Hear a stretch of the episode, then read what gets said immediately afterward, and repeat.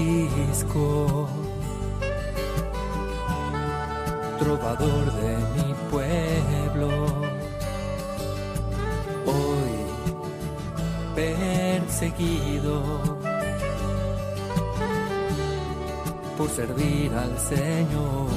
Comienza Francisco y Clara, Camino de Misericordia, un programa dirigido por Fray Juan José Rodríguez. A la dama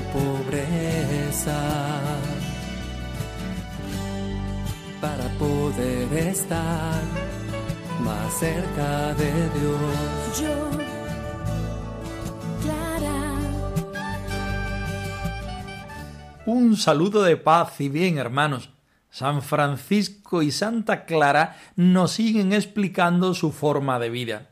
Fray Tomás de Celano, el biógrafo oficial de la Orden franciscana, nos muestra en el día de hoy las siete razones por las cuales las hermanas pobres a la cabeza, la misma Santa Clara, vivían una vida santa en la iglesia que Francisco preparó y reparó con sus propias manos.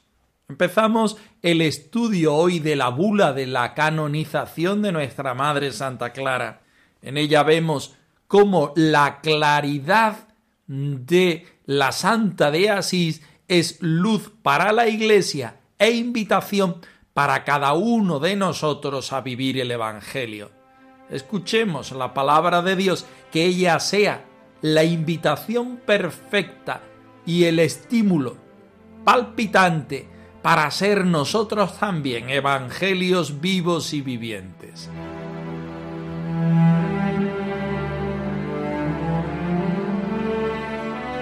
Del Evangelio según San Mateo. Al ver Jesús el gentío, subió al monte, se sentó, y se acercaron sus discípulos, y abriendo su boca les enseñaba, diciendo, Bienaventurados los pobres en el espíritu, porque de ellos es el reino de los cielos. Bienaventurados los mansos, porque ellos heredarán la tierra. Bienaventurados los que lloran, porque ellos serán consolados. Bienaventurados los que tienen hambre y sed de la justicia, porque ellos quedarán saciados. Bienaventurados los misericordiosos, porque ellos alcanzarán misericordia. Bienaventurados los limpios de corazón, porque ellos verán a Dios.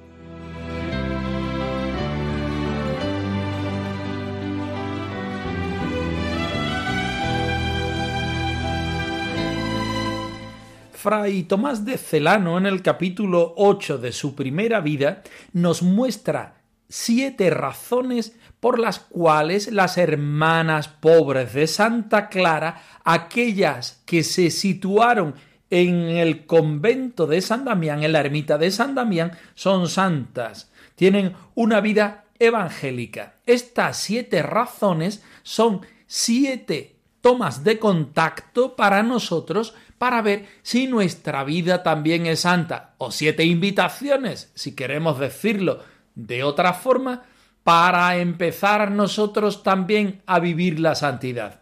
Escuchemos el texto. Bienaventurados son los pobres y sencillos. Sobre ella se levantó también el noble edificio de preciosísimas perlas, cuya alabanza no proviene de los hombres, sino de Dios ya que ni la estrechez de nuestro entendimiento lo puede comprender, ni podemos expresarlo en pocas palabras. Antes de nada y por encima de todo, resplandece en ellas la virtud de una mutua y continua caridad, que de tal modo coayuda las voluntades de todas, que, conviviendo cuarenta o cincuenta en un lugar, el mismo querer forma en ellas tan diversas, una sola alma. En segundo lugar, brilla en cada una la gema de la humildad, que también les guarda los dones y bienes recibidos de lo alto, que se hacen merecedoras de las demás virtudes. En tercer lugar, el lirio de la virginidad y de la castidad, en tal forma derrama su fragancia sobre todas, que olvidadas de todo pensamiento terreno, sólo anhelan meditar en las cosas celestiales, y de esta fragancia nace en sus corazones tan elevado amor del esposo eterno, que la plenitud de este sagrado afecto les hace olvidar toda costumbre de la vida pasada. En cuarto lugar, en tal grado se hallan todas investidas del título de la altísima pobreza que apenas o nunca se advienen a satisfacer en lo tocante a comida y vestido lo que es de extrema necesidad. En quinto lugar, han conseguido la gracia especial de la mortificación y del silencio en tal grado que no necesitan hacerse violencia para reprimir las inclinaciones de la carne ni para refrenar su lengua. Algunas de ellas han llegado a perder la costumbre de conversar, hasta el extremo de que, cuando se ven precisadas a hablar, apenas si lo pueden hacer con corrección. En sexto lugar, en todo este vienen tan maravillosamente adornadas de la virtud de la paciencia que ninguna tribulación o molestia puede abatir su ánimo ni aun inmutarlo. Finalmente, en séptimo lugar, han merecido la más alta contemplación en tal grado que en ella aprenden cuanto deben hacer u omitir, y si saben, aplicadas noche y día a las divinas alabanzas y oraciones. Dígnese el Dios eterno conceder, por su santa gracia, que tan santo principio concluya con un fin más santo.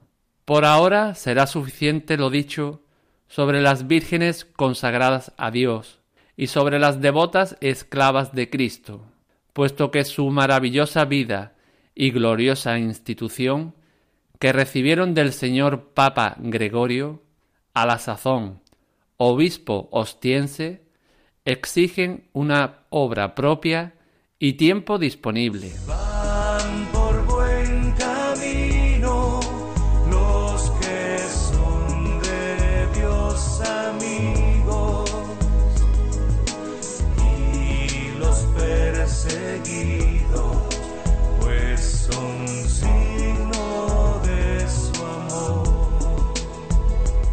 Recurrimos a la palabra del Señor para que ella sea la base de nuestra reflexión en cuanto al estudio de la vida de Francisco y de Clara de Asís. En esta ocasión nos resulta todavía más fácil porque Fray Tomás de Celano va haciendo un paralelismo entre la vida de Francisco, en este caso entre la vida de Clara y las primeras hermanas, y la palabra de Dios. No podemos ir más que a las bienaventuranzas del Evangelio de San Mateo, donde el mismo Jesús va diciéndonos y explicándonos el vademecum de la vida cristiana. Jesús se encuentra con el gentío, sube al monte, lugar de Dios, se sienta, lugar donde los maestros expresan las enseñanzas a sus discípulos y empieza a proclamar el texto que nosotros reconocemos como el de las bienaventuranzas. Por otra parte, Celano muestra estas siete razones por las cuales Clara y sus hermanas, las hermanas pobres, van viviendo lo que es el Evangelio. Bienaventurados los pobres en el espíritu, porque de ellos es el reino de los cielos.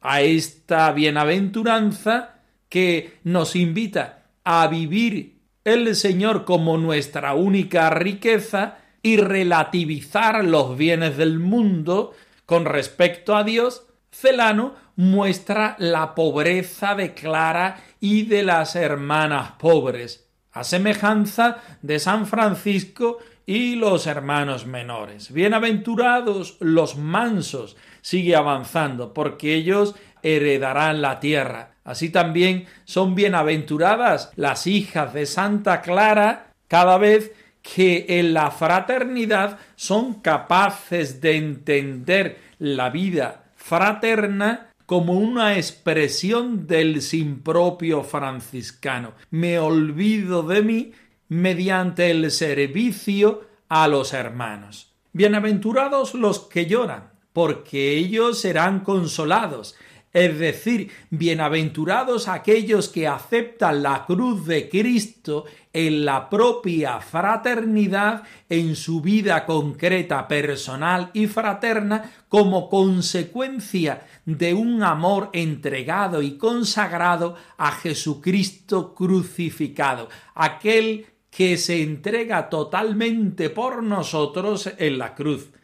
Bienaventurados los que tienen hambre y sed de justicia, porque ellos serán saciados. Llegamos al culmen de las bienaventuranzas, aquella que explica el corazón de Dios Padre, el corazón de Jesucristo. Bienaventurados los misericordiosos, porque ellos llegarán a poseer la misericordia. Bienaventurados aquellos que aman, que sirven, que se relacionan con un corazón misericordioso como el de Jesucristo.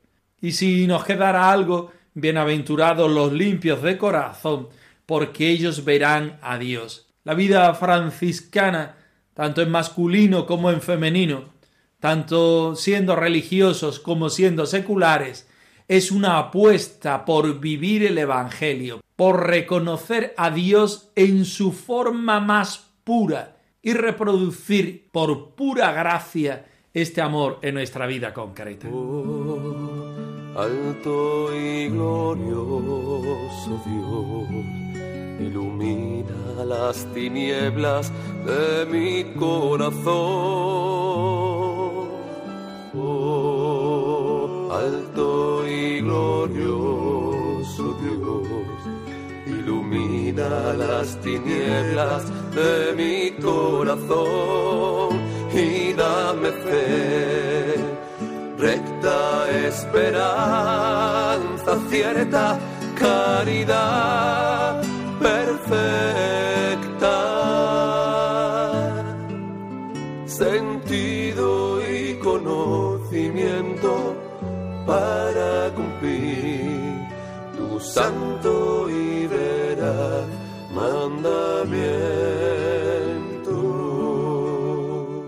y vamos a parafrasear el texto que nos ofrece Fray Tomás de Celano. Pone de relieve y hace un resumen en estas siete cualidades que tiene Santa Clara y las hermanas pobres de Santa Clara. Está hablando del edificio de la iglesia de San Damián donde Francisco y los hermanos vivieron en principio y arreglaron pero después cedieron a las hermanas pobres. La primera cualidad es una mutua y continua caridad de unas con las otras y una unidad tal que todas sean un solo cuerpo y un solo espíritu en la contemplación del Señor. En segundo lugar, brilla en cada una de ellas la humildad que también les guarda los dones y bienes recibidos de lo alto, que se hacen merecedoras de las demás virtudes, porque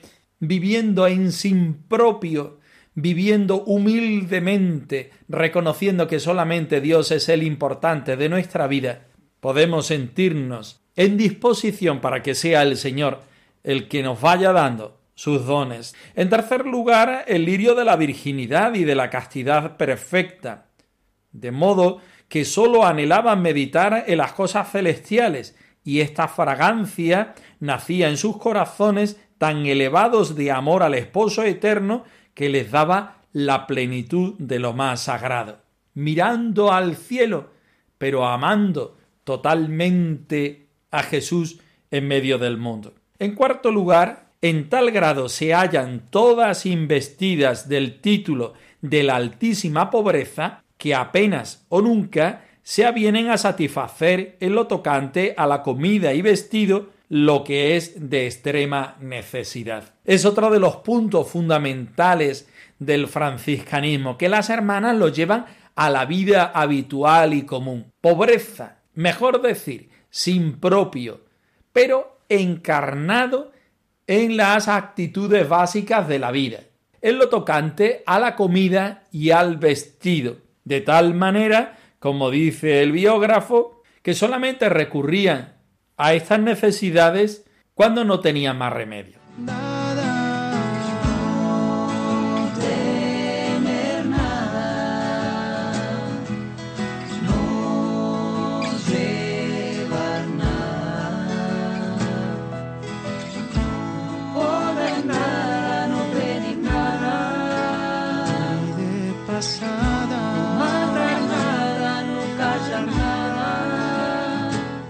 Nos quedan aún tres virtudes que explicar. En quinto lugar, es la mortificación y el silencio, en tal grado que parece que las hermanas se hacían violencia para reprimir esas inclinaciones de la carne, que algunas de ellas incluso habían perdido el hábito y la costumbre de conversar, hasta el extremo de que cuando se ven precisadas de hablar apenas si pueden hacerlo con corrección.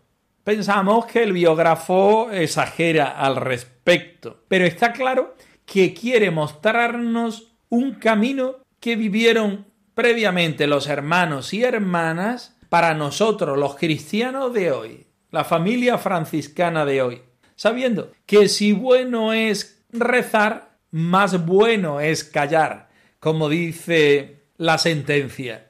Y los hermanos y hermanas primitivos lo hicieron, lo vivieron así y hoy nos lo muestran como un ejemplo de vida a seguir. En sexto lugar aparece la virtud de la paciencia, que ninguna tribulación o molestia puede abatir su ánimo, ni aun inmutarlo. Como dice la sabiduría popular, la paciencia es la mezcla de la paz y de la ciencia. Tener un corazón y una mente de tal forma entregada al Señor que nada nos quite su paz y que nosotros vayamos avanzando por el camino de la multiplicación de este don, de esta virtud. En último lugar, finalmente, como nos dice el autor, han merecido la más alta contemplación en tal grado que en ella aprenden cuánto deben hacer u omitir y se saben dichosas abstraídas en Dios, aplicada noche y día en las divinas alabanzas y oraciones. Añadiendo, por ahora será suficiente lo dicho sobre las vírgenes consagradas a Dios y sobre las devotas esclavas de Cristo. Pues también nosotros paramos aquí. Ellas vivieron su parte. Ahora nos toca a nosotros también vivir la nuestra, actualizar y si cabe, mejorar en nuestra propia vida, con actitudes concretas, los ejemplos que previamente ellas vivieron. Yo quiero ser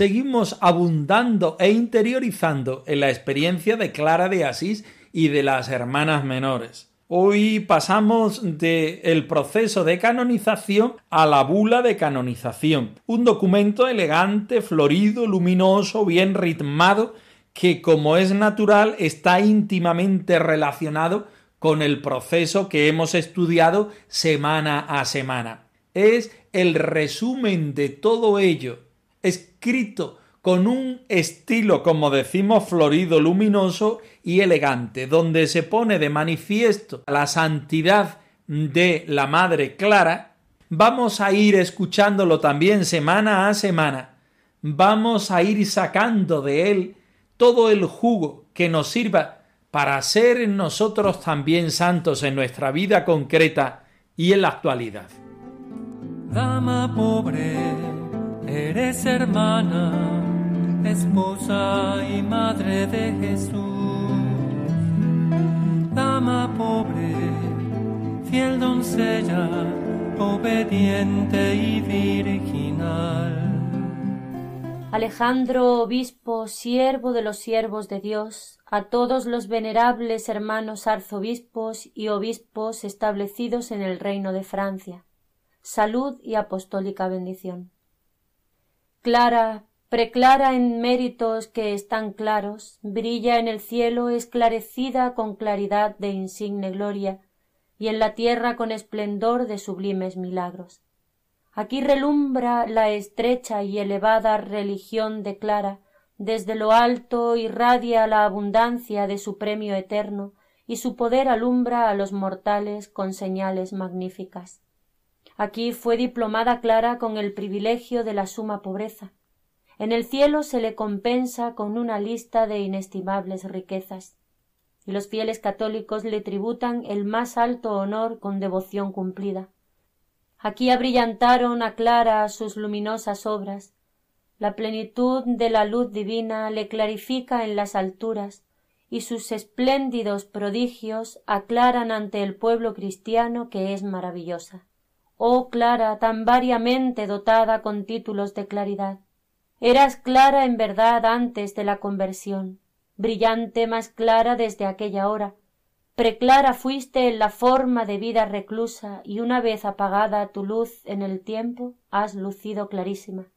A nuestro siglo se le apareció en Clara un claro espejo de conducta. En el jardín celeste ella hace presente el delicado lirio de la virginidad Gracias a ella palpamos en la tierra la asistencia de los auxilios divinos. Oh esplendidez de la bienaventurada Clara, tanto más ansiosamente apetecida cuanto más espléndida es probada. En el siglo era ya luz clara, en la religión fue relumbre, en el hogar era luz radiante, en el claustro coruscaba como fulgor. Brilló en vida y muerta resplandece fue luminar en la tierra y en el cielo es reverbero. Qué lumbrarada la de esta luz y qué vehemencia la de su resplandor. Mas esta luz permanecía cerrada en lo secreto de la clausura y lanzaba al exterior rayos que rebrillaban. Se recluía en el estrecho cenobio y destellaba en el ámbito del mundo.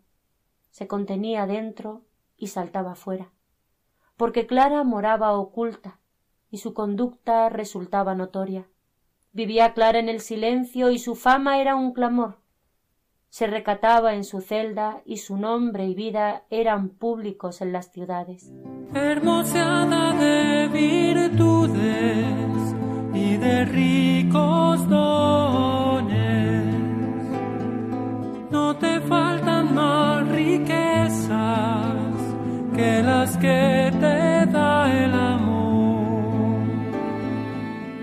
Vamos a entrar nosotros en este momento en aquella discusión del texto a estudiar y de si fue pedido por Inocencio IV o Alejandro IV, que fue el que la canonizó realmente. Tampoco vamos a entrar en la discusión del ejemplar utilizado del 26 de septiembre o del 19 de octubre de 1225. Nos interesa la lectura del texto para que los fieles y los escuchantes conozcan dicho escrito y sobre todo el espíritu del texto que nos lleva a conocer y a reconocer a Clara dentro de su santidad, cómo ella fue capaz de responder de forma sobresaliente a lo que el Señor le pedía dentro de la Iglesia, dentro de la familia franciscana, como iniciadora de un movimiento que se estaba creando en un punto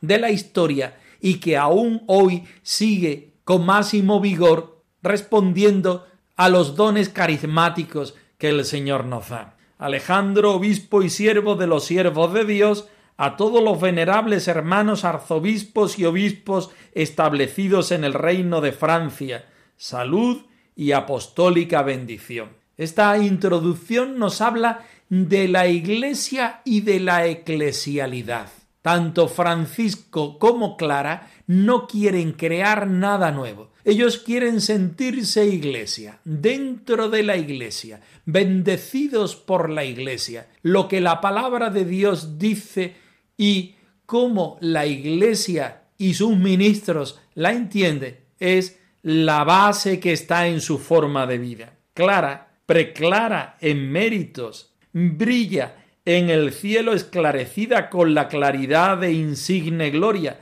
y en la tierra con esplendor de sublimes milagros. El autor de la bula de canonización juega con el nombre de la bendita Madre para hacer presente que ella está iluminada no por una luz propia, sino por la luz del propio Jesucristo, esposo y hermano, que ha hecho de Clara una posesión suya, porque justamente ella vivió el sin propio franciscano de forma excelsa. Aquí fue la diplomada Clara con el privilegio de la suma pobreza. En el cielo se le compensa con una lista de inestimables riquezas, y los fieles católicos, es decir, nosotros, que nos presentamos en cualquier punto de la historia a conocer la vida de Clara y a sentirnos invitados por este ejemplo y por esta forma de vida.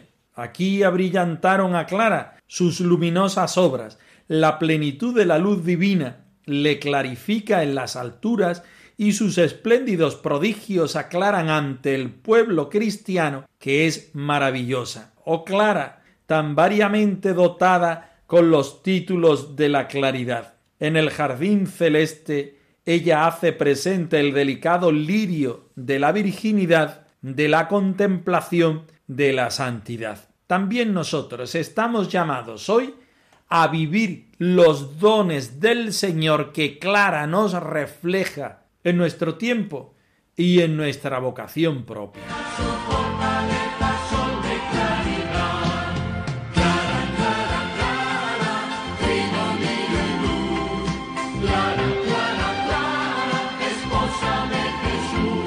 Francisco y Clara arroba radiomaria.es. Os dejamos la dirección de nuestro correo electrónico por si queréis poneros en contacto en algún momento con nosotros. Nosotros nos despedimos no sin antes ofreceros la bendición del Señor resucitado al más puro estilo franciscano.